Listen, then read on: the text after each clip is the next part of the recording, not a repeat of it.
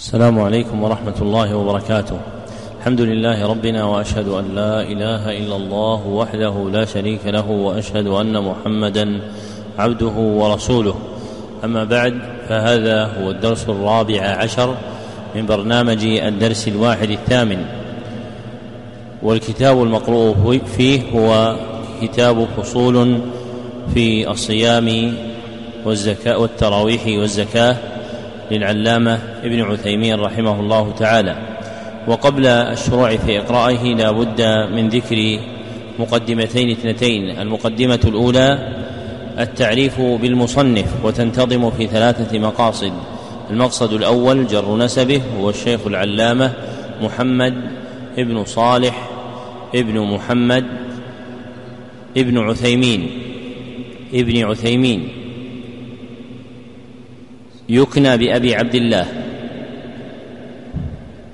ويعرف بابن عثيمين نسبة إلى أحد أجداده. المقصد الثاني تاريخ مولده ولد في السابع والعشرين من شهر رمضان سنة سبع وأربعين بعد الثلاثمائة والألف. المقصد الثالث تاريخ وفاته توفي رحمه الله في العاشر من شهر شوال سنة إحدى وعشرين بعد الأربعمائة والألف وله من العمر أربع وسبعون سنة رحمه الله رحمة واسعة. مقدمة الثانية التعريف بالمصنف وتنتظم في ثلاثة مقاصد أيضا. المقصد الأول تحقيق عنوانه طبع هذا الكتاب في حياة مصنفه باسم فصول في الصيام والتراويح والزكاة. وفي ذلك إعلام بكونه مرتضيا هذا الاسم. المقصد الثاني بيان موضوعه. يفصح عنوان الكتاب عن أن هذه الرسالة تدور مطالبها حول هذه الأبواب الثلاثة الصيام والتراويح والزكاة. المقصد الثالث توضيح منهجه. صنف المؤلف رحمه الله تعالى كتابه هذا على وجه الاختصار. ورتبه في فصول ثمانية. واعتنى ببيان الأدلة وذكر الراجح وربما أشار إلى الخلاف أحيانا.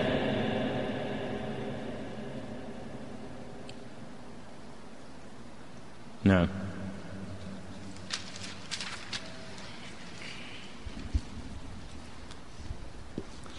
بسم الله الرحمن الرحيم. اللهم اغفر لنا ولشيخنا ولجميع الحاضرين والمستمعين. قال المؤلف رحمه الله تعالى الحمد لله نحمده ونستعينه ونستغفره ونتوب إليه ونعوذ بالله من شرور أنفسنا ومن سيئات أعمالنا. من يهده الله فلا مضل له ومن يضلل فلا هادي له وأشهد أن لا إله إلا الله وحده لا شريك له وأشهد أن محمدا عبده ورسوله صلى الله عليه وسلم وعلى آله وأصحابه. ومن تبعهم بإحسان إلى يوم الدين وسلم تسليما. أما بعد فإنه بمناسبة حلول شهر رمضان المبارك فإننا, فإننا نقدم إلى إخواننا المسلمين الفصول التالية. سائلين الله تعالى أن يجعل عملنا خالصا لله موافقا لشريعته نافعا لخلقه. إنه جواد كريم. الفصل الأول في حكم الصيام الفصل الثاني في حكمه وفوائده الفصل الثالث في الفصل الثالث في حكم صيام المريض والمسافر الفصل الرابع في مفسدات الصوم وهي المفطرات الفصل الخامس في التراويح الفصل السادس في الزكاة وفوائدها الفصل السابع في أهل الزكاة الفصل الثامن في زكاة الفطر.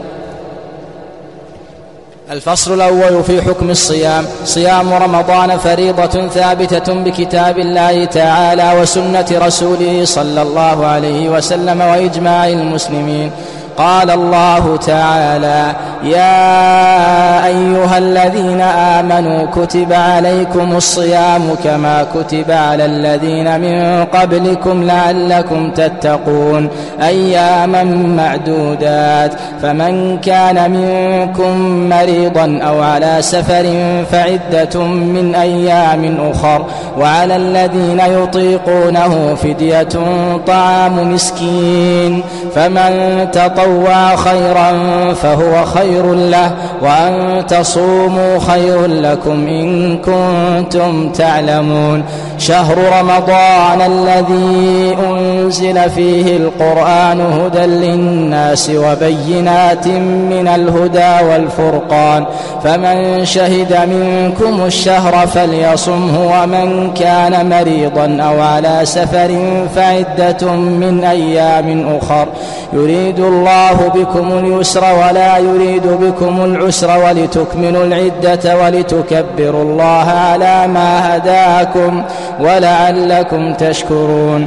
وقال النبي صلى الله عليه وسلم بني الإسلام على خمس شهادة أن لا إله إلا الله وأن محمدا رسول الله. وإقام الصلاة وإيتاء الزكاة وحج البيت وصوم رمضان متفق عليه. وفي رواية لمسلم وصوم رمضان وحج البيت. وأجمع المسلمون على فريضة صوم رمضان فمن أنكر فريضة صوم رمضان فهو مرتد كافر. يستتاب فإن تاب وأقر بفريضته فذاك وإلا قتل كافرا. وفرض صوم رمضان في السنة الثانية من الهجرة فصام رسول الله صلى الله عليه وسلم تسع رمضانات والصوم فريضة على كل مسلم بالغ عاقل فلا يجب الصوم على الكافر ولا يقبل منه حتى يسلم ولا يجب الصوم على الصغير حتى يبلغ ويحصل بلوغه بتمام خمس, بتمام خمس عشرة سنة أو نبات عانته أو نزول المني منه بالاحتلام أو غيره. وتزيد الأنثى بالحيض فمتى حصل للصغير أحد هذه الأشياء فقد بلغ لكن يؤمر الصغير بالصوم إذا أطاق بلا ضرر عليه ليعتاده ويألفه. ولا يجب الصوم على فاقد العقل بجنون أو تغير دماغ أو نحوه وعلى هذا فإذا كان الإنسان كبيرا يهدي ولا يميز فلا صيام عليه ولا إطعام. ذكر المصنف رحمه الله تعالى هنا طليعة هذه الفصول بيان حكم الصيام واستفتح ذلك ببيان أن صيام رمضان وهو المراد بالبيان هنا أنه فريضة ثابتة بدلالة الكتاب والسنة والإجماع. فأما الكتاب فالأصل في ذلك قول الله تعالى يا أيها الذين آمنوا كتب عليكم الصيام كما كتب على الذين من قبلكم. إلى تمام الآيات. ووجه دلالة هؤلاء الآيات على وجوب الصيام من وجهين اثنين. أولهما التصريح بكتبه والمراد بالكتب اللزوم والإيجاب. فالكتب حيث دار في الكتاب والسنة يراد به الإيجاب. فإن كان الأمر شرعيا صار الإيجاب شرعيا وإن كان الأمر قدريا صار الأمر قدريا. والمسألة المفروضة هنا متعلقة بأمر شرعي وهو فرض صيام رمضان. والثاني في قوله تعالى فمن شهد منكم الشهر فليصمه وهذا دال على وجوب الصيام لاقتران الفعل المضارع باللام الدالة على الأمر. ثم أردفه بذكر الدليل من سنة النبي صلى الله عليه وسلم وهو حديث ابن عمر في الصحيحين وفيه أن النبي صلى الله عليه وسلم قال بني الإسلام على خمس ثم عد من هؤلاء الخمس صوم رمضان والإجماع على ذلك مشهور مستفيض عند الخاص والعام من المسلمين.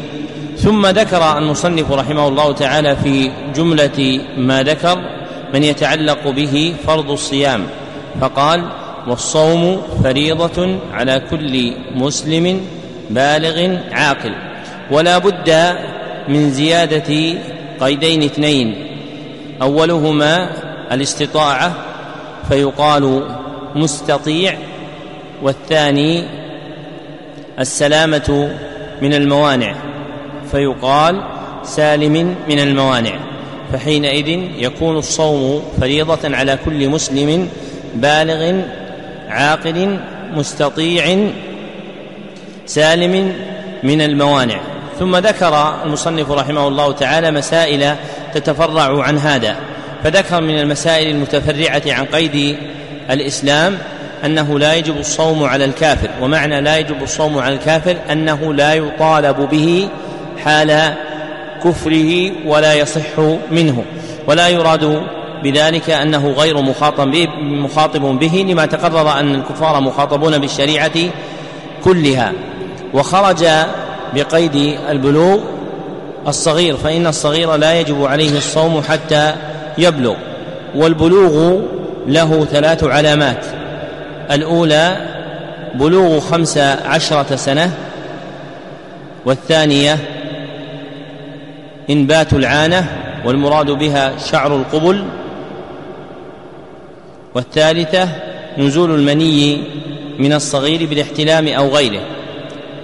وتختص الأنثى بعلامة رابعة وهي نزول دم الحيض منها.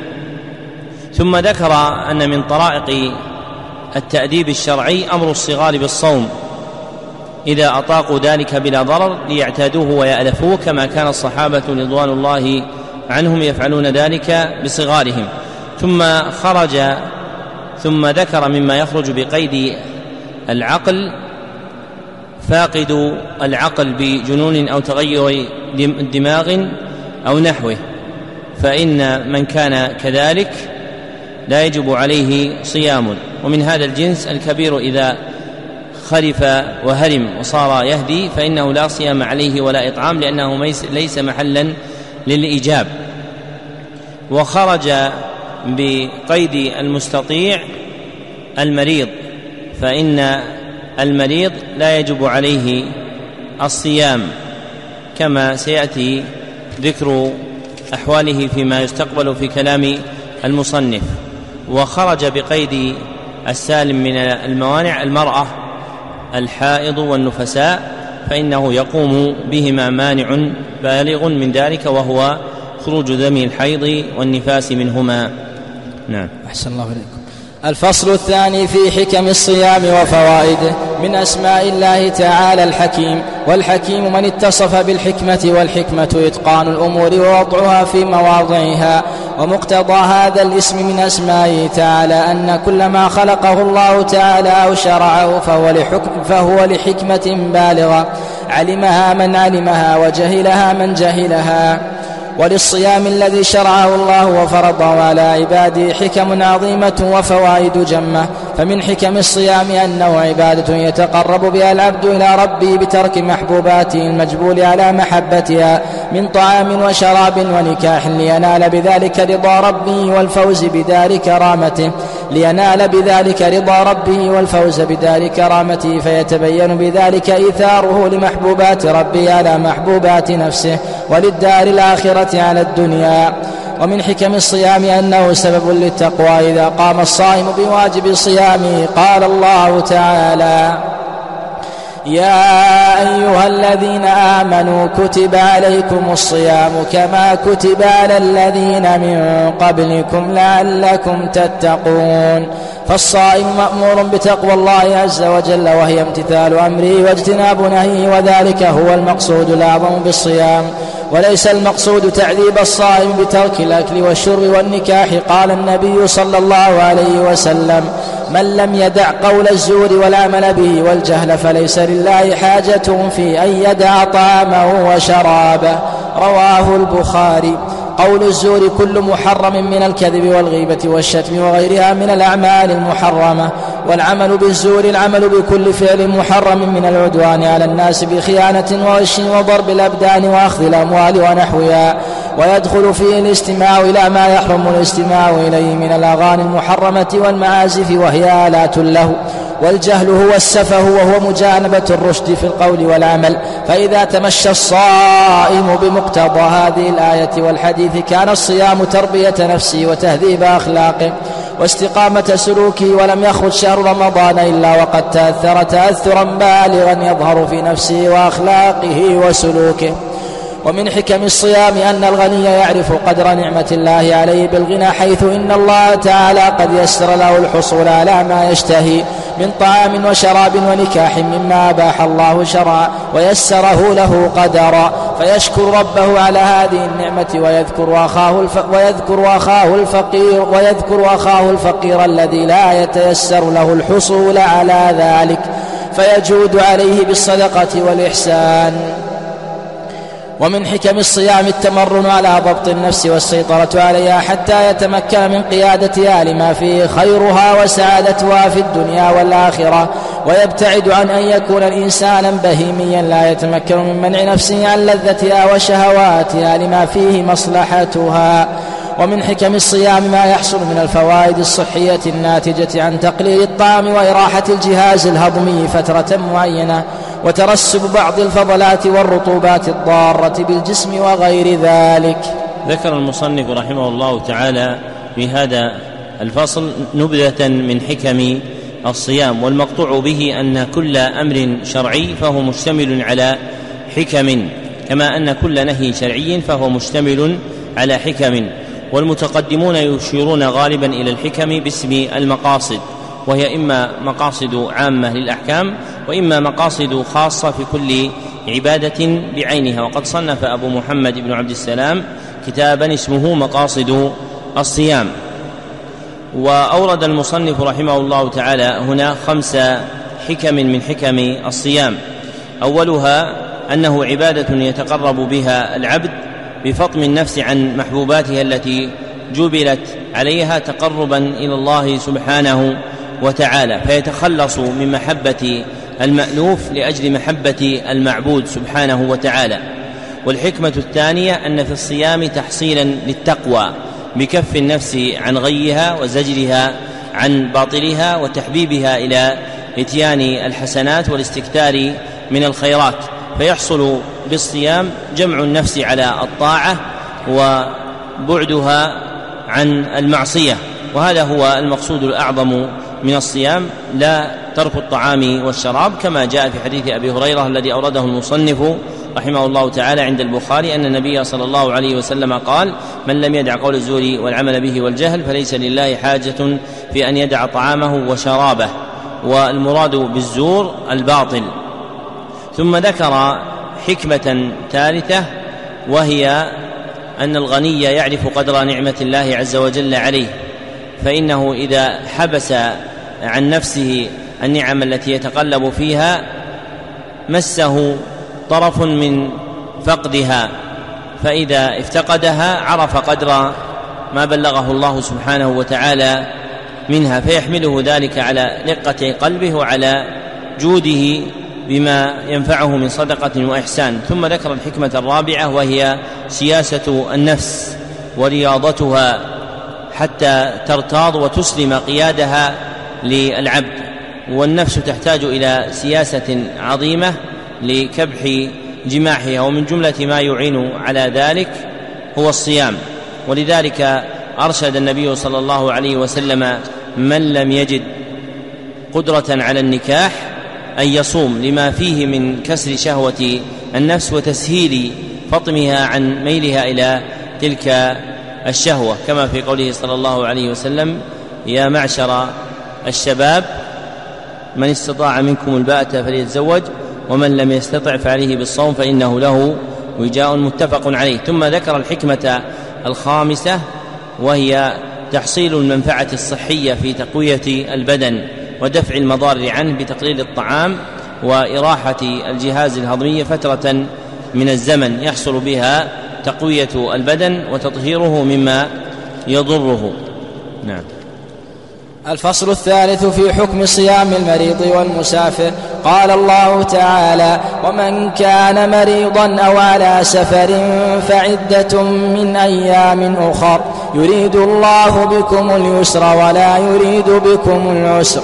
والمريض على قسمين أحدهما من كان مرضه لازما مستمرا لا يرجى زواله. كالسرطان فلا يلزمه الصوم لأنه ليس له حال يرجى فيها أن يقدر عليه ولكن يطعم عن صيام كل يوم مسكينا. إما بأن يجمع مساكين بعدد الأيام فيعشيهم أو, أو يغديهم كما كان أنس بن مالك رضي الله عنه يفعله حين كبر. وإما بأن يفرق طعاما على مساكين بعدد الأيام لكل مسكين ربع, ربع صاع نبوي أي ما يزن نصف كيلو وعشرة غرامات من البر الجيد. ويحسن أن يجعل معه ما يقدمه من لحم أو دهن ومثل ذلك الكبير العاجز عن الصوم فيطعم عن كل يوم مسكينا. الثاني من كان مرضه طارئا غير ميؤوس من زواله كالحمى وشبه كالحمى وشبهها وله ثلاث حالات. الحال الأولى أن لا يشق عليه الصوم ولا يضر فيجب عليه الصوم لأنه لا عذر له. الحال الثانية أن يشق عليه الصوم ولا يضر فيكره له الصوم لما فيه من العدول عن رخصة الله تعالى مع الإشقاق على نفسه. الحال الثالثة أن يضره الصوم فيحرم عليه أن يصوم لما فيه جلب الضرر على نفسه. وقد قال تعالى ولا تقتلوا أنفسكم إن الله كان بكم رحيما وقال تعالى ولا تلقوا بأيديكم إلى التهلكة. وفي الحديث عن النبي صلى الله عليه وسلم قال لا ضرر ولا ضرار. أخرجه ابن ماجه والحاكم قال النووي وله طرق يقوي بعضها بعضا. ويعرف ضرر الصوم على المريض إما باحساسه بالضرر في نفسه وإما بخبر طبيب موثوق به. ومتى أفطر المريض في هذا القسم فإنه يقضي عدد الأيام التي أفطرها إذا عوفي فان مات قبل معافاته سقط عنه لقضاء سقط عنه سقط عنه لقضاء المريض لأن فرضه أن يصوم عدة من أيام أخر ولم يدركها. والمسافر على قسمين أحدهما من يقصد بسفره التحيل على الفطر فلا يجوز له الفطر لأن التحيل على فرائض الله لا يسقطها. الثاني من لا يقصد ذلك فله ثلاث حالات. الحال الأولى أن يشق عليه الصوم مشقة شديدة فيحرم عليه أن يصوم لأن النبي صلى الله عليه وسلم كان في غزوة الفتح صائما. فبلغه أن الناس قد شق عليهم الصيام وأنهم ينظرون فيما فعل فدعا بقدح من ماء بعد العصر فشربه. والناس ينظرون فقيل له إن بعض الناس قد صاموا فقال أولئك العصاة أولئك العصاة. رواه مسلم. الحال الثانية أن يشق عليه الصوم مشقة غير شديدة فيكره له الصوم لما فيه من العدول عن رخصة الله تعالى مع الإشقاق على نفسه. الحال الثالثة أن لا يشق عليه الصوم فيفعل الأيسر عليه من الصوم والفطر. لقوله تعالى يريد الله بكم اليسر ولا يريد بكم العسر والإرادة هنا بمعنى المحبة فإن تساويا فالصوم أفضل لأنه فعل النبي صلى الله عليه وسلم. كما في صحيح مسلم عن أبي الدرداء رضي الله عنه قال خرجنا مع النبي صلى الله عليه وسلم في رمضان في حر شديد حتى إن كان أحدنا ليضع يده على رأسه من شدة الحر وما فينا صائم إلا رسول الله صلى الله عليه وسلم وعبد الله بن رواحة. والمسافر على سفر من حين يخرج من بلده حتى يرجع إليها ولو أقام في البلد التي سافر إليها مدة فهو على سفر. ما دام على نية أنه لن يقيم فيها بعد انتهاء غرضه الذي سافر إليها من أجله. فيترخص برخص السفر ولو طالت مدة إقامته لأنه لم يرد عن النبي صلى الله عليه وسلم تحديد مدة ينقطع بها السفر. والأصل بقاء السفر وثبوت أحكامه حتى يقوم دليل على انقطاعه وانتفاء أحكامه. ولا فرق في السفر الذي يترخص فيه بين السفر العارض كحج وعمرة وزيارة قريب وتجارة ونحوه وبين السفر المستمر كسفر أصحاب السيارات الأجرة التكاسي أو غيرها من السيارات الكبيرة.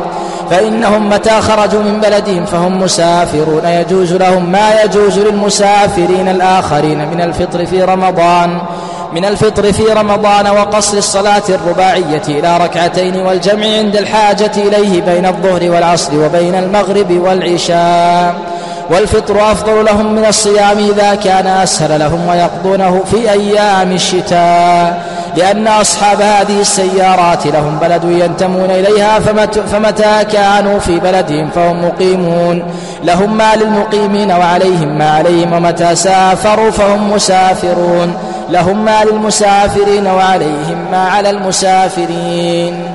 ذكر المصنف رحمه الله تعالى هنا فصلا مفردا في بيان حكم صيام المريض والمسافر إذ يقوم بهما مانع ربما أباح لهما الفطر ويترتب على ذلك أحكام كما سيأتي. وقد ذكر المصنف رحمه الله تعالى أن المريض على قسمين أحدهما من كان مرضه لازما مستمرا لا يرجى زواله ويعجز معه عن الصيام ولا بد من زيادة هذا القيد فإن من الأمراض ما يكون لازما مستمرا لا يرجى زواله لكن لا يعجز صاحبه عن الصيام فيبقى الوجوب متعلقا به فلا بد من زيادة قيد لا يرجى زواله ويعجز معه عن الصيام. فإذا كان المريض على هذه الحال فإنه لا يلزمه صوم ولكن يطعم عن صيام كل يوم مسكينا وهو مخير في إطعام هؤلاء المساكين إما بجمعهم جميعا وإطعامهم كما ثبت ذلك عن أنس بن مالك رضي الله عنه وإما أن يفرق طعاما على أولئك المساكين بعدد الأيام. وتقدير ما يطعم أن يدفع إلى كل مسكين ربع صاع نبوي ومقداره بالمقادير المعروفة اليوم نصف كيل وعشرة جرامات من البر الجيد. ثم ذكر أنه يستحسن أن يجعل معه ما يأدمه من لحم أو دهن لأن تمام الإطعام إنما يتحقق بهذا. والله سبحانه وتعالى لما ذكر كفارة اليمين قال من أوسط ما تطعمون أهليكم. والأصل أن الكفارات مجراها واحد والوسط في زماننا هذا ما كان مشتملا على ما يأدمه من لحم أو دهن أو نحو ذلك. ثم ذكر أن هذا النوع من المرض وهو المرض الذي لا يرجى زواله مع العجز يلحق به الكبير الذي يعجز عن الصيام فيكون له حكمه. ثم ذكر القسم الثاني من المرضى وهو من كان مرضه طارئا غير ميؤوس من زواله كالحمى وشبهها. وذكر أنه له ثلاث حالات الحال الأولى أن لا يشق عليه الصوم ولا يضره فهذا يجب عليه الصوم إذ لا عذر له. كالأمراض الخفيفة والحال الثانية أن يشق عليه الصوم ولا يضره فيكره له الصوم لما فيه من العدول عن رخصة الله مع الإشفاق على نفسه كمن اشتدت عليه الحرارة. فإنه إذا اشتدت عليه الحرارة اشتدادا شديدا حصل له مشقة بذلك. فهذا يكره له الصوم لأن الله عز وجل أرخص له والله عز وجل يحب أن تؤتى أن تؤتى رخصه كما تؤتى عزائمه. ثم ذكر الحالة الثالثة وهي التي يكون الصوم فيها ضارا بالمريض. فحينئذ فحينئذ يحرم عليه الصوم لما في ذلك من الإضرار به. والله عز وجل قال ولا تقتلوا أنفسكم وقال ولا تلقوا بأيديكم إلى التهلكة. وفي الحديث الحسن عند ابن ماجه وغيره أن النبي صلى الله عليه وسلم قال لا ضرر ولا ضرار وهذا النوع من المرضى يبقى القضاء متعلقا بذمته فإذا عوفي وجب عليه أن يقضي تلك الأيام ولا إطعام عليه فإن مات قبل معافاته سقط عنه القضاء لأن فرضه أن يصوم عدة من أيام أخر وهو لم يدرك تلك الأيام فمن مرض في رمضان ثم بقي عليه بسبب مرضه صيام عشرة أيام فشفي في آخر رمضان ثم أفطر مع الناس ثم مات في اليوم الثاني من العيد. فهذا لا شيء عليه لأنه لم يدرك شيئا من الوقت يتسع لصيام تلك الأيام. لا قضاء ولا كفارة. ثم ذكر بعد ذلك أحكام صيام المسافر فذكر أن المسافر على قسمين. الأول من يقصد بسفره التحيل على الفطر فيسافر ليفطر فهو قصد بسفر بسفره تحصيل فطره فهذا آثم ولا يجوز له الفطر. والثاني من لا يقصد ذلك فهذا له ثلاث حالات. والنوع الأول الذي يسافر ليفطر إذا أفطر آثم ويبقى القضاء في ذمته. لأن من قواعد معرفة القضاء في من يفطر في رمضان أن المطالبة بالصوم ثابتة في ذمة العبد لقول الله عز وجل فمن شهد منكم الشهر فليصمه. فإذا خرم شيئا منها إما لعذر شرعي أو لغيره فإن ذمته تبقى مشغولة بقضائه حتى يقضيه. ثم ذكر القسم الثاني من المسافرين وهم من لا يقصد التحيل فذكر أن المسافر حينئذ له ثلاث حالات. الحال الأولى أن يشق عليه الصوم مشقة شديدة فحينئذ يحرم عليه الصوم لما في ذلك من الإضرار بنفسه. والحال الثانية أن يشق عليه الصوم مشقة غير شديدة فهذا يكره له الصوم لتركه الرخصة. والحال الثالثة أن لا يشق عليه الصوم. فهذا مخير بين الصوم والفطر وجمهور أهل العلم على أن الصوم أفضل لأنه فعل النبي صلى الله عليه وسلم وفيه شهود الوقت الأشرف وهو وقت رمضان وموافقة الناس في عبادتهم فيكون ذلك أعون له في الإتيان بها. ثم ذكر أن حكم الفطر يثبت للمسافر من حين خروجه من بلده حتى يرجع إليها ولو أقام خارج بلده مدة مديدة. لأن الله سبحانه وتعالى قال ومن كان منكم مريضا أو على سفر. ولم يقل الله سبحانه وتعالى في سفر. لأنه لو قيل في سفر توهم أن فطره يختص بحال كونته مسافرا بين بلد إلى بلد. فجيء بعلى الدالة على الاستعلاء أي يجوز له الصيام ما بقي دائما على سفره. فإذا بقي على سفره ولو استقر في بلد آخر فإن له الفطر. ثم ذكر رحمه الله تعالى أنه لا فرق هنا بين السفر العارض والسفر المستمر. فالعارض كحج أو عمرة والمستمر من يتجر بالخروج والسفر كأصحاب سيارات الأجرة أو سيارات النقل فهؤلاء يجوز لهم الفطر كما يجوز لغيرهم من المسافرين. نعم. الفصل الرابع في مفسدات الصوم وهي المفطرات. مفسدات الصوم سبعة. أحدها الجماع وهو إيلاد الذكر في الفرج فمتى جامع الصائم فسد صومه ثم إن كان في نهار رمضان. والصوم واجب عليه لزمته الكفارة المغلظة لفحش فعله وهي عتق رقبة فإن لم يجد فصيام شهرين متتابعين فإن لم يستطع فإطعام ستين مسكينا.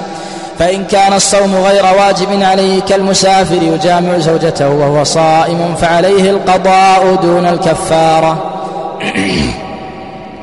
الثاني إنزال المني بمباشرة أو تقبيل أو ضم أو نحوها فإن قبل ولم ينزل فلا شيء عليه. الثالث الأكل والشرب وهو إيصال الطعام أو الشراب إلى الجوف سواء كان عن طريق الفم أو عن طريق الأنف أيا كان نوع المطعوم أيا كان نوع المطعوم أو المشروب. ولا يجوز للصائم أن يستنشق دخان البخور بحيث يصل إلى جوفه لأن الدخان لأن الدخان لأن للدخان جرما وأما شم الروائح الطيبة فلا بأس به لأن الدخان جرم. جرم. أو للدخان جرما. لأن الدخان جر لأن للدخان جرما. لأن الدخان جرم. اسم أن وخبرها نعم. لأن الدخان جرم وأما شم الروائح الطيبة فلا بأس به. الرابع ما كان بمعنى الأكل أو الشرب مثل الإبر, مثل الإبر المغذية التي التي يستغنى بها عن الأكل والشرب. فأما غير المغذية فلا تفطر سواء كانت عن طريق العرق أو العضل. الخامس إخراج الدم بالحجامة وعلى قياسه إخراجه بالفصد ونحوه مما يؤثر على البدن كتأثير الحجامة. فأما إخراج الدم اليسير للفحص ونحوه فلا يفطر لأنه لا يؤثر على البدن من الضعف تأثير الحجامة. السادس التقيؤ عمدا وهو إخراج ما في المعدة من طعام أو شراب. السابع خروج دم الحيض والنفاس. وهذه المفسدات لا تفطر الصائم إلا بثلاثة شروط. أحدها أن يكون عالما بالحكم وعالما بالوقت. الثاني أن يكون ذاكرا. الثالث أن يكون مختارا. فلو احتجم يظن أن الحجامة لا تفطر فصومه صحيح لأنه جاهل بالحكم وقد قال الله تعالى وليس عليكم جناح فيما أخطأتم به ولكن ما تعمدت قلوبكم. وقال تعالى ربنا لا تؤاخذنا إن نسينا أو أخطأنا. فقال الله قد فعلت. وفي الصحيحين عن أبي بن حاتم رضي الله عنه أنه جعل عقالين أسود وأبيض تحت وسادته. فجعل يأكل وينظر إليهما فلما تبين أحدهما من الآخر أمسك عن الأكل يظن أن ذلك معنى قوله تعالى حتى يتبين لكم الخيط الأبيض من الخيط الأسود. حتى يتبين لكم الخيط الأبيض من الخيط الأسود. ثم أخبر النبي صلى الله عليه وسلم فقال له صلى الله عليه وسلم إنما ذلك بياض النهار وسواد الليل ولم يأمره بالإعادة. ولو أكل يظن أن الفجر لم يطلع أو أن, أو أن الشمس قد غربت ثم تبين خلاف ظنه فصومه صحيح لأنه جاهل بالوقت. وفي صحيح البخاري عن أسماء بنت أبي بكر رضي الله عنهما قالت أفطرنا في عهد النبي صلى الله عليه وسلم في يوم غيم ثم طلعت الشمس. ولو كان القضاء واجبا لبينه صلى الله عليه وسلم لأن الله أكمل به الدين. ولو بينه النبي صلى الله عليه وسلم لنقله الصحابة رضي الله عنهم لأن الله تكفل بحفظ الدين. فلما لم ينقله الصحابة رضي الله عنهم علمنا أنه ليس بواجب ولأنه مما تتوفر الدواعي على نقله لأهميته. فلا يمكن إغفاله ولو أكل ناسيا أنه صائم لم يفطر لقول النبي صلى الله عليه وسلم. من نسي وهو صائم فأكل أو شرب فليتم صومه فإنما أطعمه الله وسقاه متفق عليه. ولو أكره على الأكل أو تمضمض فتهرب الماء إلى بطنه أو قطر في عينه فتهرب القطور إلى جوفه أو احتلم فأنزل منيا فصومه صحيح. فصومه صحيح في ذلك كله لأنه بغير اختياره. ولا ولا يفطر الصائم بالسواك بل هو سنة له ولغيره في كل وقت في أول النهار وآخره. ويجوز للصائم أن يفعل ما يخفف عنه شدة الحر والعطش كالتبرد بالماء ونحوه. فإن النبي صلى الله عليه وسلم كان يصب الماء على رأسه وهو صائم من العطش. وبل ابن عمر رضي الله عنهما ثوبا فألقاه على نفسه وهو صائم وهذا من اليسر الذي كان الله يريده بنا ولله الحمد والمنة على نعمته وتيسيره. ذكر المصنف رحمه الله تعالى هنا فصلا في مفسدات الصيام والمقصود بالمفسدات المفطرات التي متى عرضت للعبد جرحت صيامه وصار مفطرة وعدها المصنف رحمه الله تعالى سبعة مفسدات. سبع مفسدات. أولها الجماع والمرود بالجماع علاج الذكر في الفرج. فإذا جامع الصائم فقد فسد صومه. وإذا كان هذا العلاج في نهار رمضان ف والصوم عليه واجب حينئذ لكونه غير معذور كمسافر ونحوه فإنه يلزمه كفارة مغلظة كما ثبت ذلك في الصحيحين في قصة الرجل المجامع في نهار رمضان وهي مرتبة على الترتيب وليس على التخيير والرواية التي جاء فيها ذكر التخيل لا تصح وقد رواه ثلاثون رجلا عن الزهري لم يذكروا التخيير كما ذكره الدار قطني رحمه الله تعالى. فالواجب عليه أولا عتق رقبة أي تحريرها. فإن لم يجد وجب عليه صيام شهرين متتابعين فإن لم يستطع فإطعام ستين مسكينا. وإن كان الصوم غير واجب عليه كالمسافر إذا سافر فجامع زوجته حينئذ وهو صائم فهذا ليس عليه كفارة وإنما عليه القضاء لأجل كونه أفطر في حال سفره وفطره في حال السفر جائز فعليه القضاء فقط. ثم مما يتعلق بهذه المسألة أيضا أن من كان عليه قضاء من رمضان ثم لما دخل في صيامه أتى أهله حال صومه أن الصحيح أن الكفارة لا تتعلق بذمته لأن مأخذ الكفارة هو شرف الزمان كما هو قول الجمهور فلا تجب هذه الكفارة إلا على مجامع في نهار رمضان ممن يجب عليه الصيام وليس له عذر. ثم ذكر المفطر الثاني وهو المفسد الثاني وهو إنزال المني بمباشرة أو تقبيل أو ضم أو نحوها. أما إن كان نزول المني بغير اختياره كنظر ونحوه فلا شيء عليه. وإن قبل أو ضم ونحو ذلك ولم ينزل فلا شيء عليه. ثم ذكر المفسد الثالث وهو الأكل والشراب. والمراد به إيصال الطعام أو الشراب إلى الجوف بأي طريق من الطرق. ثم ذكر أنه لا يجوز للصائم أن يستنشق دخان البخور بحيث يصل إلى جوفه. وقد اختلف العلماء رحمه الله تعالى في الدخان إذا استنشقه الإنسان هل هو مفطر أو لا. والصحيح أن شمه ليس بمفطر وأما التعرض له بالاستنشاق وسحبه إلى الجوف فالأولى ترك ذلك. وعللوا ذلك بكون الدخان له جرم وفي النفس من ذلك شيء لكن الذي عليه الفتوى منع ذلك وعدم جوازه. أما الشم العارض فإذا كان في مجلس أو مكان فشمه فهذا لا يضر. ثم ذكر المفسد الرابع وهو ما كان من جنس الأكل والشرب ومعناه. كالإبر الإبر المغذية التي تقوي البدن فهذه لها حكم الأكل والشرب. أما لا يغذي فإنه لا يفطر. ثم ذكر المفسد الخامس وهو إخراج الدم بالحجامة المعروفة أو بالفصل لقوله صلى الله عليه وسلم كما في السنن أفطر الحاجم والمحجوم. وهو حديث صحيح ولم يصح حديث في نسخ الأمر في نسخ الخبر بأن الحاجم والمحجوم يفطران بفعلهما والأحاديث المروية في ذلك ضعيفة والصحابة مختلفون في هذا لكن دلالة النظر تدل عليه فإن الحجامة تضعف البدن والصائم ممنوع من كل ما يضعف بدنه فالصحيح أن الحجامة من المفسدات. السادس التقي عمدا وهو إخراج ما في المعدة من طعام أو شراب ولم يروى في ذلك حديث صحيح عن النبي صلى الله عليه وسلم والحديث المشهور في ذلك ضعيف.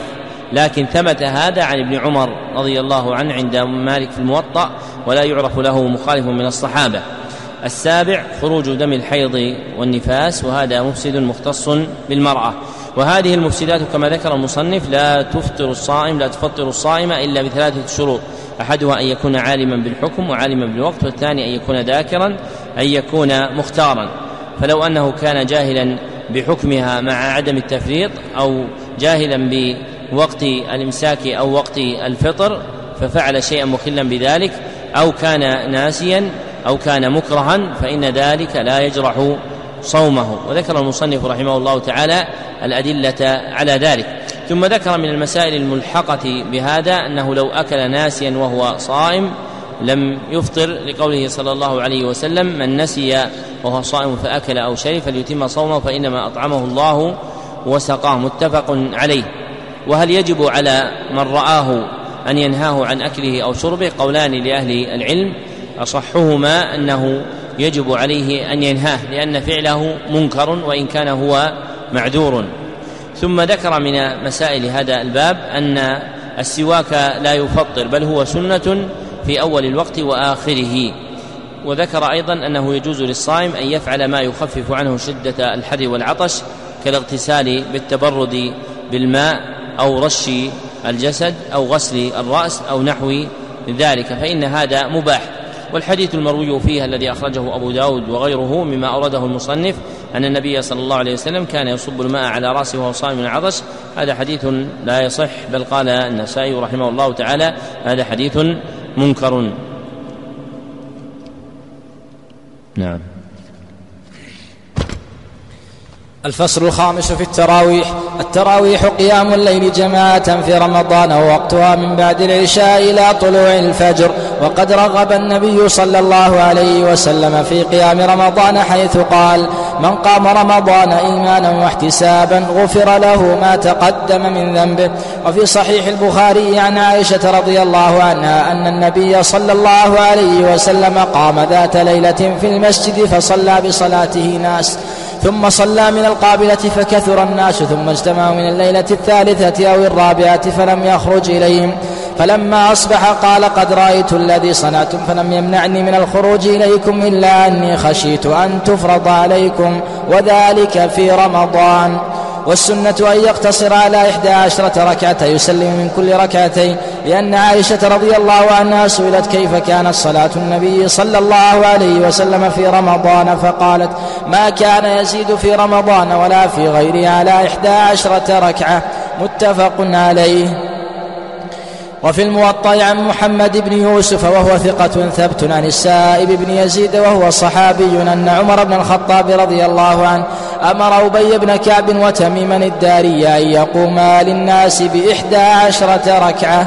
وإن زاد على إحدى عشرة ركعة فلا حرج لأن النبي صلى الله عليه وسلم سئل عن قيام الليل فقال مثنى مثنى. فإذا خشي أحدكم الصبح صلى ركعة واحدة توتر له ما قد صلى. أخرجاه في الصحيحين. لكن المحافظة على العدد الذي جاءت به السنة مع التأني والتطويل الذي لا يشق على الناس أفضل وأكمل. وأما ما ما يفعل بعض الناس من الإسراع المفرط فإنه خلاف المشروع فإن أدى إلى الإخلال بواجب أو ركن كان مبطلا للصلاة. وكثير من الأئمة لا يتأنى في صلاة التراويح وهذا خطأ منهم فإن الإمام لا يصلي لنفسه فقط وإنما يصلي لنفسه ولغيره فهو كالولي يجب عليه فعل الأصلح. وقد ذكر أهل العلم أنه يكره للإمام أن يسرع سرعة تمنع المأمومين فعل ما يجب. وينبغي للناس أن يحرصوا على إقامة هذه التراويح وأن لا يضيعوها بالذهاب من مسجد إلى مسجد. فإن من قام مع الإمام حتى ينصرف كتب له قيام ليلة وإن نام بعد على فراشه. ولا بأس بحضور النساء صلاة التراويح إذا أمنت الفتنة بشرط أن يخرجن محتشمات غير متبرجات بزينة ولا متطيبات. ذكر المصنف رحمه الله تعالى في هذا الفصل طرفا من أحكام صلاة التراويح والمراد بصلاة التراويح قيام الليل جماعة في رمضان. وفضيلة صلاة التراويح ثابتة بفعله وقوله صلى الله عليه وسلم. فقد قال صلى الله عليه وسلم في الصحيح من قام رمضان إيمانا واحتسابا غفر له ما تقدم من ذنبه وقام صلى الله عليه وسلم في رمضان أياما ثم ترك ذلك خشية أن يفرض على الناس والسنة في ذلك أن يصلي إحدى عشر ركعة لحديث عائشة الذي أورده المصنف. وكذلك فعل عمر لما جمع الناس فإن أبيا وتميما لما قام بالناس قام بإحدى عشرة ركعة. والزيادة على ذلك جائزة. وقد ثبت هذا عن السلف رحمهم الله تعالى فقد كانوا يوسعون في هذا فمنهم من يصلي ثلاثا وعشرين ركعة ومنهم من يصلي تسعا وثلاثين ركعة وبين ذلك أعداد عدة. والدال على الإباحة قوله صلى الله عليه وسلم صلاة الليل مثنى مثنى. فهذا الإطلاق يدل على أن الإنسان يصلي مثلا مثلا ما شاء ثم يوتر بواحدة. والأفضل المحافظة على السنة لكن المحافظة على السنة كما وكيفا. أما ما يفعله بعض الناس من المحافظة على السنة كما بالاقتصار على إحدى عشرة ركعة ثم لا يحافظ عليها كيفا فهذا ليس مقتد.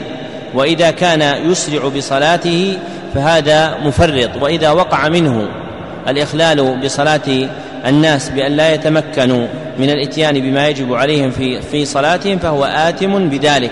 وقد فتن الناس بهذا في الأزمنة الأخيرة فصاروا يتسارعون إلى انقضاء صلاة التراويح في مدة ربع ساعة ونحوها. ولا ريب أن من صلى هذه المدة لا ريب أنه لم يوافق السنة ولو صلى أحد عشر ركعة وزعم أنه موافق لها.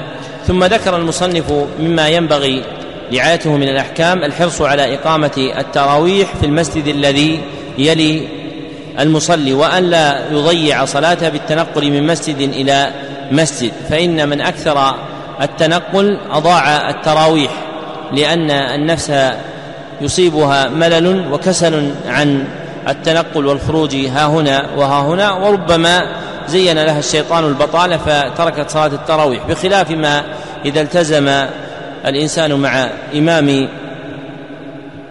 حيه فإن ذلك أدعى إلى إصابته المحافظة على صلاة التراويح والشريعة تمتدح دائما الديمومة على العمل وإن قل. وذكر المصنف رحمه الله تعالى مما يحمل على رعاية هذا أن من قام مع الإمام حتى ينصرف كتب له قيام ليلة كما ثبت ذلك في حديث أبي ذر في السنن أن النبي صلى الله عليه وسلم قال إن أحدكم إذا قام مع الإمام حتى ينصرف كتب له قيام ليلة ومعنى ينصرف حتى يسلم من صلاته. ثم ذكر من أحكام صلاة التراويح أنه لا بأس بحضور النساء صلاة التراويح إذا أمنت الفتنة عليهن بشرط خروجهن محتشمات غير متبرجات بزينة ولا متطيبات. نعم. الفصل السادس في الزكاة وفوائدها الزكاة فريضة من فرائض الإسلام وهي أحد أركانه وأهمها وهي أحد أركانه وأهمها بعد الشهادتين والصلاة. وقد دل على وجوبها كتاب الله تعالى وسنة رسوله صلى الله عليه وسلم وإجماع المسلمين. فمن أنكر وجوبها فهو كافر مرتد عن الإسلام يستتاب فإن تاب وإلا قتل. ومن بخل بها وانتقص منها شيئا فهو من الظالمين المستحقين لعقوبة الله تعالى.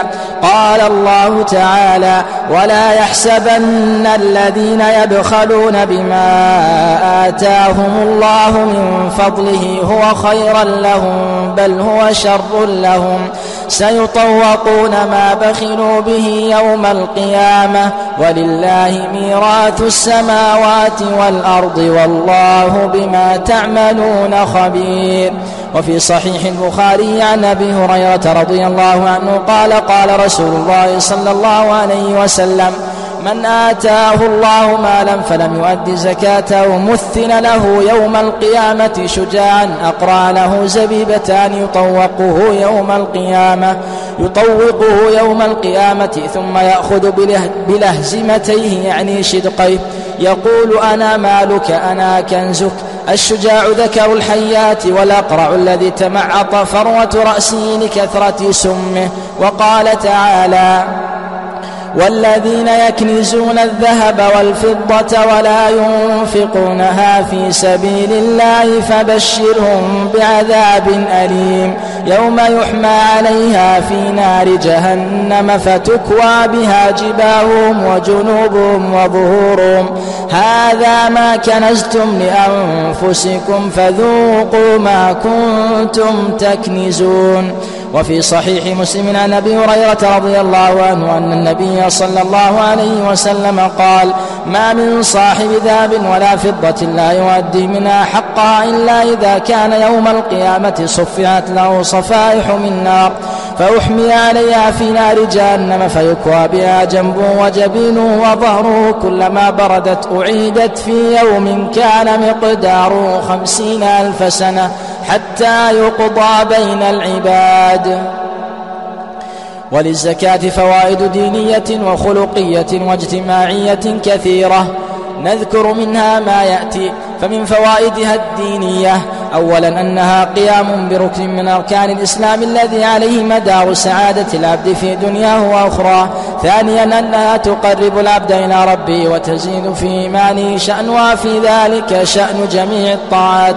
ثالثا ما يترتب على أدائها من الأجر العظيم. قال الله تعالى يمحق الله الربا ويربي الصدقات. وقال تعالى وما آتيتم من ربا ليربو في أموال الناس فلا يربو عند الله وما آتيتم من زكاة تريدون وجه الله فأولئك هم المضعفون. وقال النبي صلى الله عليه وسلم من تصدق بعدل تمرة أي ما يعادل تمرة من كسب طيب ولا يقبل الله إلا الطيب فإن الله يأخذها بيمينه ثم يربيها لصاحبها كما يربي أحدكم حتى تكون مثل الجبل. رواه البخاري ومسلم. رابعا أن الله يمحو بها الخطايا كما قال النبي صلى الله عليه وسلم. والصدقة تطفئ الخطيئة كما يطفئ الماء النار. والمراد بالصدقة هنا الزكاة وصدقة التطوع جميعا. ومن فوائدها الخلقية. أولا أنها تلحق المزكي بركب الكرماء ذوي السماحة والسخاء. ثانيا أن الزكاة تستوجب اتصاف المزكي بالرحمة والعطف على إخوانه المعدمين والراحمون يرحمهم الله. الثالث أنه من المشاهد أن بذل النفع المالي والبدني للمسلمين يشرح الصدر ويبسط النفس. ويوجب أن يكون الإنسان محبوبا مكرما بحسب ما يبذل من النفع لإخوانه. رابعا إن في الزكاة تطهيرا لأخلاق باذلها من البخل والشح كما قال تعالى خذ من أموالهم صدقة تطهرهم وتزكيهم بها.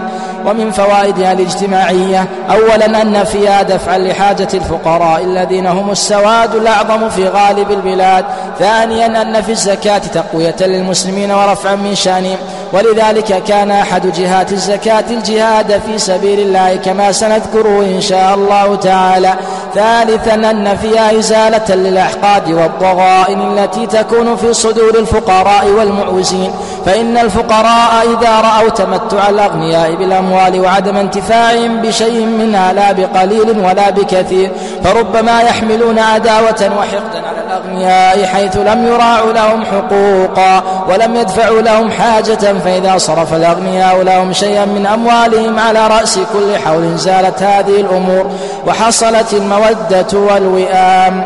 رابعا أن فيها تنمية للأموال وتكثيرا لبركتها كما جاء في الحديث عن النبي صلى الله عليه وسلم أنه قال ما نقصت صدقة من مال. أي إن نقصت الصدقة المال عدديا فإنها لن تنقصه بركة وزيادة في المستقبل بل يخلف الله بدلها ويبارك له في ماله. خامسا أن له فيها توسعة وبسطا للأموال فإن الأموال إذا صرف منها شيء اتسعت دائرتها وانتفى بها كثير من الناس. بخلاف إذا كانت دولة بين الأغنياء لا يحصل الفقراء على شيء منها. فهذه الفوائد كلها في الزكاة تدل على أن الزكاة أمر ضروري لإصلاح الفرد والمجتمع وسبحان الله العليم الحكيم.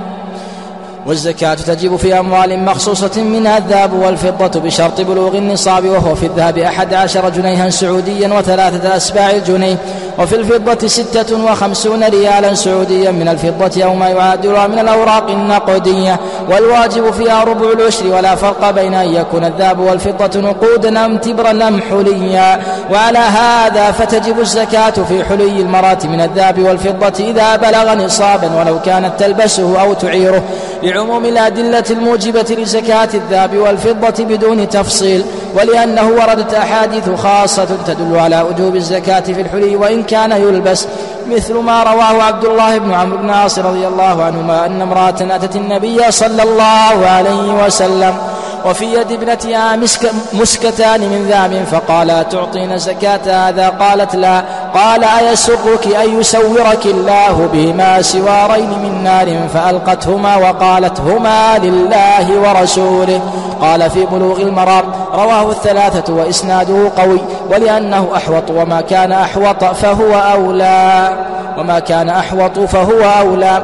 ومن الأموال التي تجب فيها الزكاة عروض التجارة وهي كل ما أعد للتجارة من عقار وسيارات ومواشي. وأقمشة وغيرها من أصناف الأموال والواجب فيها ربع العشر فيقومها على رأس الحول بما تساوي ويخرج ربع عشره. ويخرج ربع عشره سواء كان أقل سواء كان أقل مما اشتراها به أم أكثر أم مساويا فأما ما أعده لحاجته أو تأجيره من العقارات والسيارات والمعدات ونحوها فلا زكاة فيه. لقول النبي صلى الله عليه وسلم ليس على المسلم في عبده ولا فرسه صدقة لكن تجب في الأجرة إذا تم حولها وفي حلي وفي حلي الذهب والفضة لما سبق. الله. ذكر المصنف رحمه الله تعالى هنا فصلا في حكم الزكاة وفوائدها. فأخبر رحمه الله تعالى بأن الزكاة فريضة من فرائض الإسلام وأحد أركانه وقد دل على وجوبها الكتاب والسنة والإجماع. فأما الكتاب فكقوله تعالى وآتوا الزكاة. وأما السنة فكحديث ابن عمر المتقدم في الصحيحين وفيه أن النبي صلى الله عليه وسلم قال بني الإسلام على خمس وذكر منها إيتاء الزكاة. وأما الإجماع فإن هذا أمر مجمع مستفيض شهرة بين المسلمين خاصتهم وعامتهم. ثم ذكر أن منكرها كافر مرتد عن الإسلام وهذه قاعدة مضطردة في أركان الإسلام جميعا أن من جحدها وأنكرها أنه كافر لتظاهر الأدلة عليها وكونها شعيرة راسخة وفريضة لازمة من الدين الضروري العام. ثم ذكر من الأحاديث المحذرة من كنز الذهب والفضة وعدم إخراج الزكاة في الأموال كلها ذكر حديث الشجاع الأقرع. وفيه قوله صلى الله عليه وسلم فلم يؤدي زكاته مثل له يوم القيامة شجاعا أقرع. وهذا التمثيل عام في كل مال. لقوله صلى الله عليه وسلم من آتاه الله مالا فكل مال لم يؤدى تؤدى زكاته فصاحبه متعرض لهذا الوعيد. ومعنى قوله صلى الله عليه وسلم له زبيبتان الزبيبة هي الزبد الكائن في طرف الشدق فله زبيبتان في كل شدق زبد ظاهر وهذا أشنع وأبشع ما يكون من المنظر الذي يراه المرء. ثم ذكر بعد ذلك فوائد دينية فوائد دينية وخلقية واجتماعية للزكاة والمراد بالفوائد الحكم وهي مقاصد فرضها. فذكر من فوائدها الدينية أنها قيام بركن من أركان الإسلام التي عليها مدار سعادة العبد في الدنيا والأخرى وأن من فوائدها الدينية أيضا أنها تقرب العبد إلى الله ومن فوائدها أيضا ما يترتب على أدائها من الأجر العظيم والزيادة عند الله سبحانه وتعالى وذكر الآية والأحاديث الدالة على أن الله سبحانه وتعالى يربي الصدقات ويعظمها لصاحبه كما قال النبي صلى الله عليه وسلم كما يربي أحدكم فلوه حتى تكون مثل الجبل أي تكون هذه الزكاة المخرجة مثل الجبل في الأجر والثواب. ثم ذكر من فوائدها الدينية أنها تمحو الخطايا. ثم ذكر فوائد خلقية متعددة منها أنها تلحق المزكي بركب أهل الكرم فإن الذي ينفق ماله في الزكاة كريم به. وثانيها أن الزكاة توجب اتصاف المزكي بالرحمة والعطف والله عز وجل يرحم من عباده الرحماء كما ثبت ذلك في الصحيح من حديث أسامة رضي الله عنها أن النبي صلى الله عليه وسلم قال إنما يرحم الله من عباده الرحماء. وثالثها أن بذل النفع المالي والبدني يورث انشراح الصدر وبسط النفس. ولأجل هذا فمن دقائق تصرف ابن القيم رحمه الله تعالى في زاد المعاد أنه أدرج فصلا في أسباب انشراح الصدر قبل بيان مسائل الزكاة في كتاب زاد المعاد وهو فصل نافع في بيان الأسباب المؤدية إلى انشراح الصدر.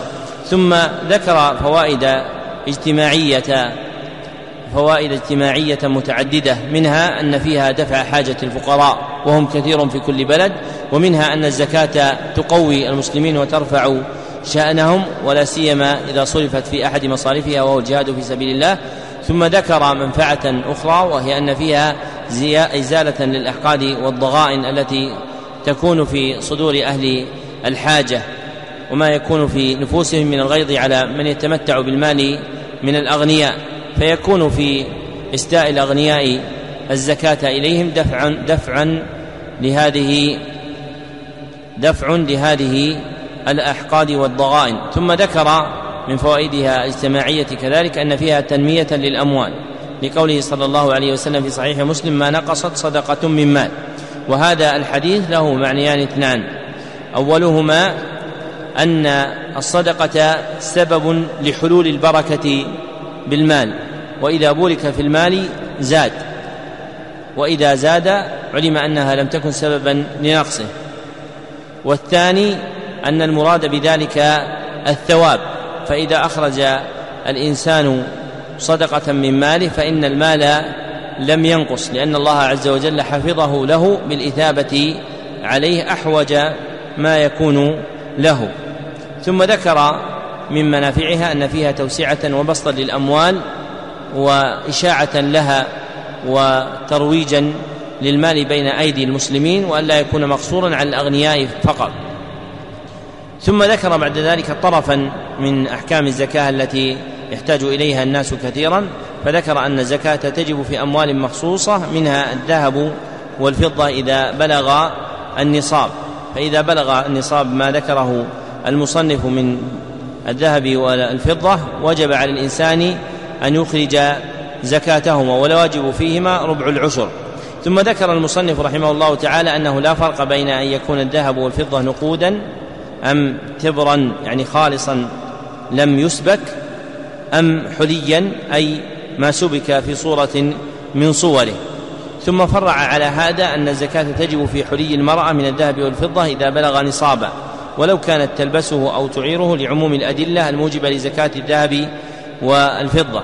والصحيح أن الحلي الذي تلبسه المرأة أو تعيره أنه لا زكاة فيه لأن هذا العموم الذي ذكره المصنف كغيره يرد بالأدلة الخاصة في ذلك. والأحاديث الواردة عن النبي صلى الله عليه وسلم كحديث عبد الله بن عمر هنا عبد الله بن عمرو هنا لم يثبت منها شيء. فجميع الأحاديث الواردة في إيجاب الزكاة من الحلي الملبوس كلها أحاديث ضعيفة والتعويل على الآثار.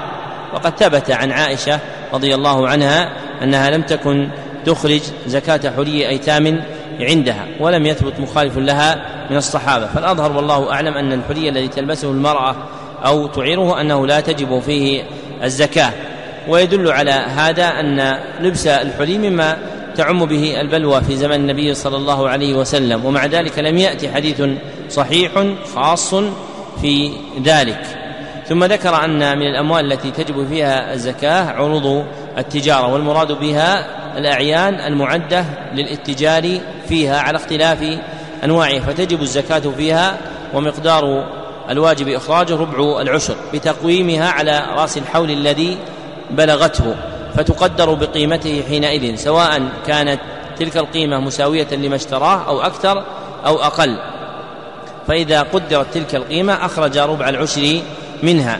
أما ما كان لحاجة الإنسان أو كان مما يؤجر من المستغلات كالعقارات والسيارات والشاحنات وغيرها فهذه لا زكاة فيها. لكن إذا قبض أجرتها ثم حال على هذه الأجرة الحول فإنه يجب عليه فإنه تجب عليه الزكاة في المال الذي قبضه بعد مرور الحول عليه.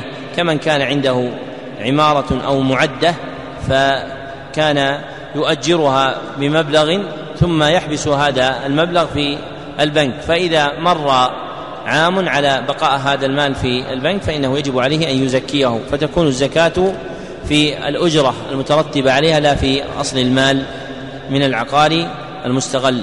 نعم. أحسن الله إليكم. الفصل السابع. في أهل الزكاة.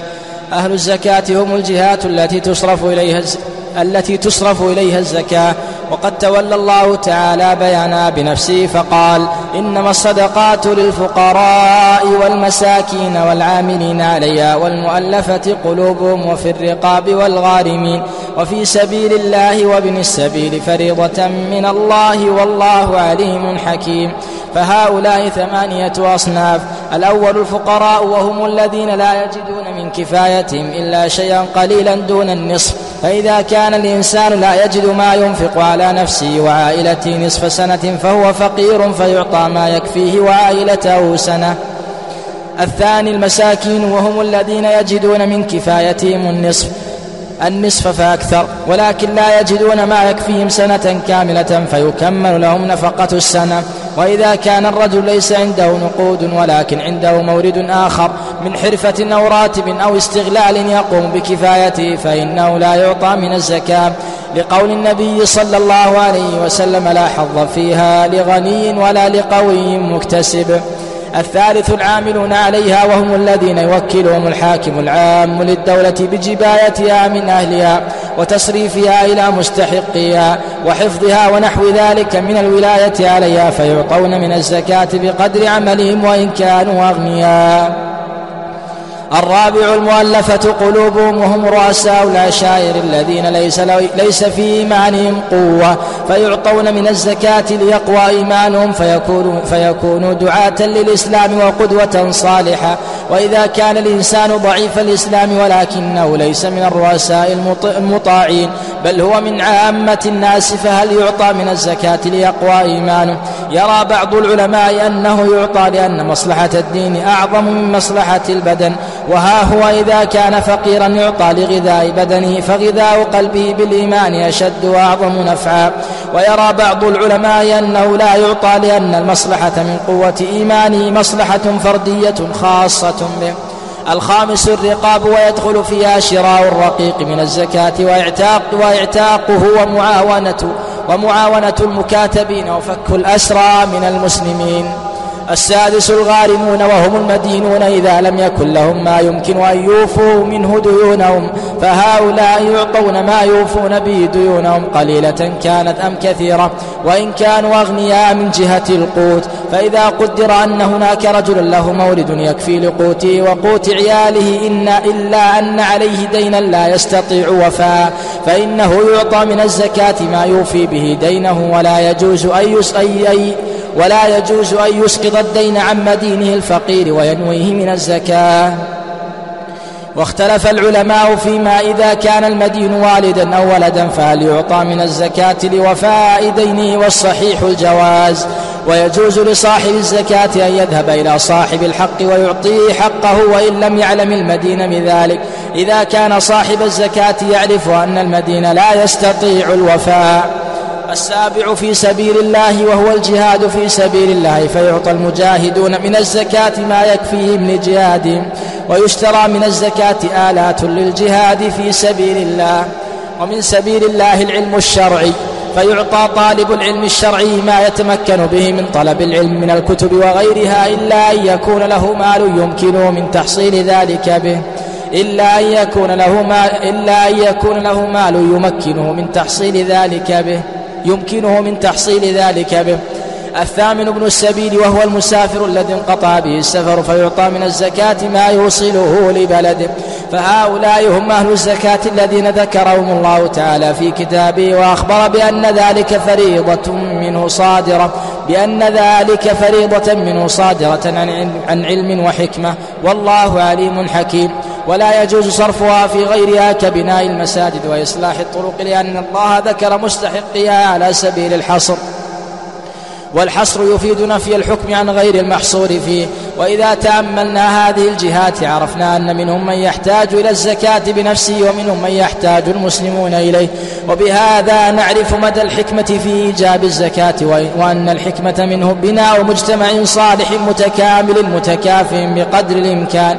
وأن الإسلام لم يهمل الأموال ولا المصالح التي يمكن أن تبنى على المال ولم يترك للنفوس الجشعة الشحيحة الحرية في شحتها في شحها وهواها بل هو أعظم موجه للخير ومصلح للأمم والحمد لله رب العالمين. ذكر المصنف رحمه الله تعالى في هذا الفصل أهل الزكاة والمراد بأهل الزكاة المستحقون لها. وهم الذين عبر عنهم المصنف بقوله هم الجهات التي تصرف إليها الزكاة. والأصل فيها قول الله تعالى إنما الصدقات للفقراء والمساكين إلى آخره. فانتظم في هذه الآية ثمانية أصناف. هم أهل الزكاة. الأول الفقراء. وحدهم المصنف رحمه الله تعالى بأنهم الذين لا يجدون من كفايتهم إلا شيئا قليلا دون نصف سنة. فإذا كان الإنسان لا يجد ما ينفق على نفسه وعائلته نصف سنة فهو فقير.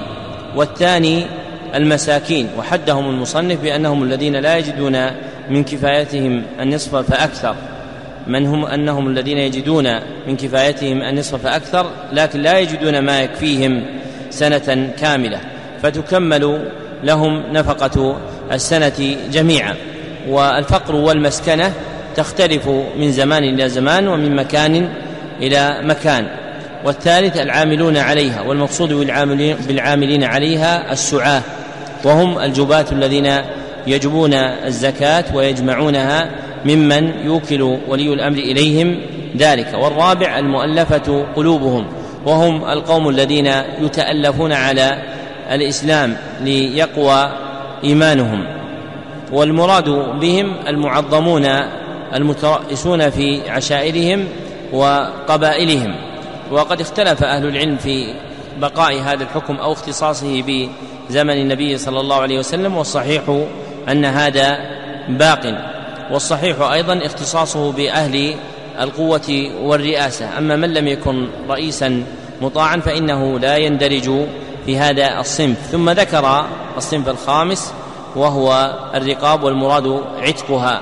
ويدخل في هذا شراء الرقيق من الزكاة وإعتاقه ومعاونة المكاتبين يعني الذين يريدون أن يتحرروا من الرق فيكاتبون سيدهم على مال مقدر في وقت معين يأتون به منجما فيجوز دفع الزكاة إليهم لعتق رقابهم. ومن ذلك أيضا فك الأسرى من المسلمين لأن مآل الأسير عند الكفار في ما سلف كان أن يكون رقيقا مملوكا بين أظهرهم. ثم ذكر السادس وهو الغارم والمراد بالغارم المدين. إذا كان عليه دين عظيم ولا يتمكن من وفائه فيجوز دفع الزكاة له لأجل سد هذا الدين. ولا فرق بين إذا كان المدين والدا أو والدا أو غير ذلك على الصحيح لأن المقصود من دفعها للولد أو الوالد حينئذ المقصود وفاء الدين ليس المقصود النفقة عليه فيجوز دفعها على الصحيح إلى الوالد أو الولد لأجل دينه لا لأجل محاباته. ثم ذكر أنه يجوز لصاحب الزكاة أن يذهب إلى صاحب الحق ويعطيه حقه وإن لم يعلم المدين فلا يشترط علم المدين بذلك. ثم ذكر السابع وهو سبيل الله والمراد به الجهاد سواء كان جهادا بالبنان أو جهادا بالبيان. وجهاد البنان هو القتال وهو غالب متعلق هذا الاسم في الكتاب والسنة. وجهاد البيان هو العلم فيجوز إعطاء طالب العلم من الزكاة مما يمكنه من طلب العلم. ثم ذكر الثامن وهو ابن السبيل والمراد بابن السبيل المسافر المنقطع الذي انقطع في سفره واحتاج إلى ما يوصله إلى بلده فيعطى من الزكاة. هذه هي الجهات التي بينها الشرع. وما عدا ذلك فلا يجوز صرفه فيه كبناء المساجد والمدارس وإصلاح آه، الطرق. فإن الله عز وجل ذكر مصارف مقدرة فلا يجوز تحويلها عما ذكر فيها. ومصرف السبيل الذي وسعه المتأخرون فأدخلوا فيه هذه الأشياء لم يثبت في الشرع ما يدل على اندراج شيء فيه إلا الحج. فالحج كما هو رواية عن الإمام أحمد رحمه الله تعالى ودلت عليه الأدلة هو من جملة سبيل الله. وما عدا ذلك كبناء المساجد والمدارس والأربطة وإصلاح الطرق وحفر الآبار هذا كله ليس من سبيل الله المذكور في مصرف الزكاة. الفصل الثامن في زكاة الفطر. زكاة الفطر فريضة فرضها رسول الله صلى الله عليه وسلم عند طيب الفطر مس من رمضان. مسألة هنا. دفع المال لإعتاق رقبة دفع مال الزكاة لإعتاق رقبة قاتل. هل هذا مندرج في الرقاب أم لا؟ يعني رجل قتل رجلا فطلب في الدية باثنا طلب في الدية بعشرة ملايين. فهل تدفع الزكاة إليه لأجل عتق رقبته أم لا؟ ما الجواب؟ الجواب هذا عتق رقبة من القتل وليس عتق رقبة من الرق. فلا يجوز دفع الزكاة الواجبة فيه. وأما أن يتصدق الإنسان ما يسعه فله أن يتصدق بما شاء. زكاة الفطر فريضة فرضها رسول الله صلى الله عليه وسلم عند الفطر من رمضان. قال عبد الله بن عمر رضي الله عنهما فرض رسول الله صلى الله عليه وسلم الفطر من رمضان. فرض رسول الله صلى الله عليه وسلم صدقة الفطر من رمضان على العبد والحر والذكر والأنثى والصغير والكبير من المسلمين متفق عليه. وهي صاع من طعام مما يقتاته الآدميون قال أبو سعيد الخدري رضي الله عنه كنا نخرج يوم الفطر في عهد النبي صلى الله عليه وسلم صاعا من طعام وكان طعامنا الشعير والزبيب والأقط والتمر رواه البخاري فلا تجزئ من الدراهم والفرش واللباس وأقوات البهائم والأمتعة وغيرها لأن ذلك خلاف ما أمر به النبي صلى الله عليه وسلم. وقد قال النبي صلى الله عليه وسلم من عمل عملا ليس عليه أمرنا فهو رد. أي مردود عليه ومقدار الصاع كيلوان وأربعون غراما من البر الجيد. هذا هو مقدار الصاع النبوي الذي قدر به النبي صلى الله عليه وسلم الفطرة. ويجب إخراج الفطرة قبل صلاة العيد والأفضل إخراجها يوم العيد قبل الصلاة وتجزئ قبله بيوم أو يومين فقط. ولا تجزئ بعد صلاة العيد لحديث ابن عباس رضي الله عنهما أن النبي صلى الله عليه وسلم فرض زكاة الفطر طهرة للصائم من اللغو والرفث وطعمة للمساكين. فمن أداها قبل الصلاة فهي زكاة مقبولة ومن أداها بعد الصلاة فهي صدقة من الصدقات. رواه أبو داود وابن ماجه. ولكن لو لم يعلم بالعيد إلا بعد الصلاة أو كان وقت أو كان وقت إخراجها في بر أو بلد ليس فيه مستحق أجزى إخراجها بعد الصلاة عند تمكنه من إخراجها. والله أعلم وصلى الله وسلم على نبينا محمد وآله وصحبه. ختم المصنف رحمه الله تعالى هذه الفصول الثمانية بفصل في زكاة الفطر. والمراد بزكاة الفطر الزكاة التي تخرج عن النفوس عند فطر رمضان. فالفرق بينها وبين ما مضى أن ما سبق زكاة أموال وزكاة الفطر زكاة نفس. والأصل فيها حديث عبد الله بن عمر رضي الله عنهما قال فرض رسول الله صلى الله عليه وسلم الفطر من رمضان على العبد والحر إلى آخره. فهذا دليل ثبوت هذه الزكاة في ذمم المسلمين وتقديرها صاع من طعام كما جاء التصريح به في حديث أبي سعيد الخدري الذي ذكره المصنف. فيخرجها الإنسان كما كان النبي صلى الله عليه وسلم يخرجها طعاما قدره صاع عن كل أحد. وأما إخراج القيمة فليس السنة وإنما يجوز مع الحاجة كما هو مذهب أبي حنيفة ورواية عن أحمد وعليها الدليل. فمع الحاجة يجوز ذلك لكن مع السعة وعدم الحاجة فإن الإنسان يخرجها طعاما. والأصل في زمن اندراس الشرائع أن القيام بها على الوجه الذي أمر به شرعا أولى من أخذها أولى من فعلها على وجه آخر مباح. فما آل إليه فعل الناس من التساهل في دفع زكاة الفطر مالا هذا خلاف السنة وإنما هو مباح بقدر ما يقدره ولي الأمر. فإذا قدر ولي الأمر ذلك جاز لأن الدليل في ذلك إنما هو فعل معاذ مع أهل اليمن. ومعاذ كان هو أمير أهل اليمن. فإذا رأى ولي الأمر ذلك بأن تخرج قيمة فلا بأس حينئذ لأجل الحاجة. وأما إذا لم يرى ولي الأمر ذلك فليس للإنسان أن يخرجها إلا طعاما.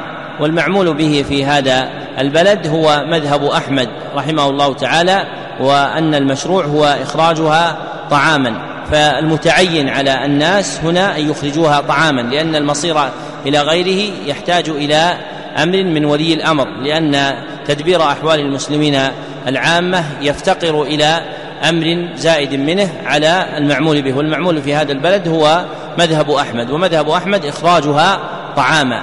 فالمحافظة على هذا أطهر وأبقى لإظهار الشرائع والناس صاروا يتساهلون اليوم في شرائع الدين وهذا رسول اندراسها. فصاروا في زكاة الفطر يدفعون أموالا لمن يقولون إنه يخرجها طعاما.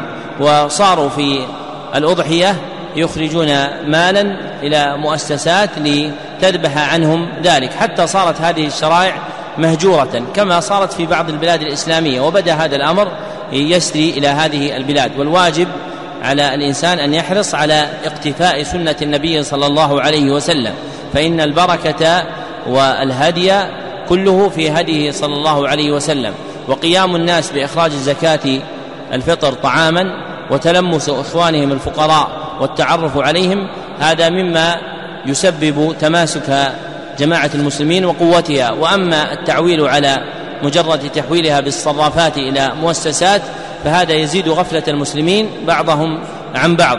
والفقهاء العالمون بمقاصد الشريعة لا يفتون بمثل هذا لأجل ما يؤول إليه من ضعف جماعة المسلمين. وفرق بين الفتيا بقول في زمن وبين ملاحظة حال المسلمين في زمان. ولما صار بعض المفتين لا يراعي مقاصد الشرع في حفظ جماعة المسلمين توسع الناس في الإفتاء بأشياء يزعمون أنها جائزة مما أنشأ من هذه الأمور المنسوبة إلى الجواز أنشأ منها الوقوع في المحرمات. كما صار بعض الناس يفتي توسعا في أنواع من الأنكحة تعرف عليها الناس بأخرة كالمسفار والمضياف وغيرها ويرون أنها جامعة لأركان النكاح فلا بأس بها.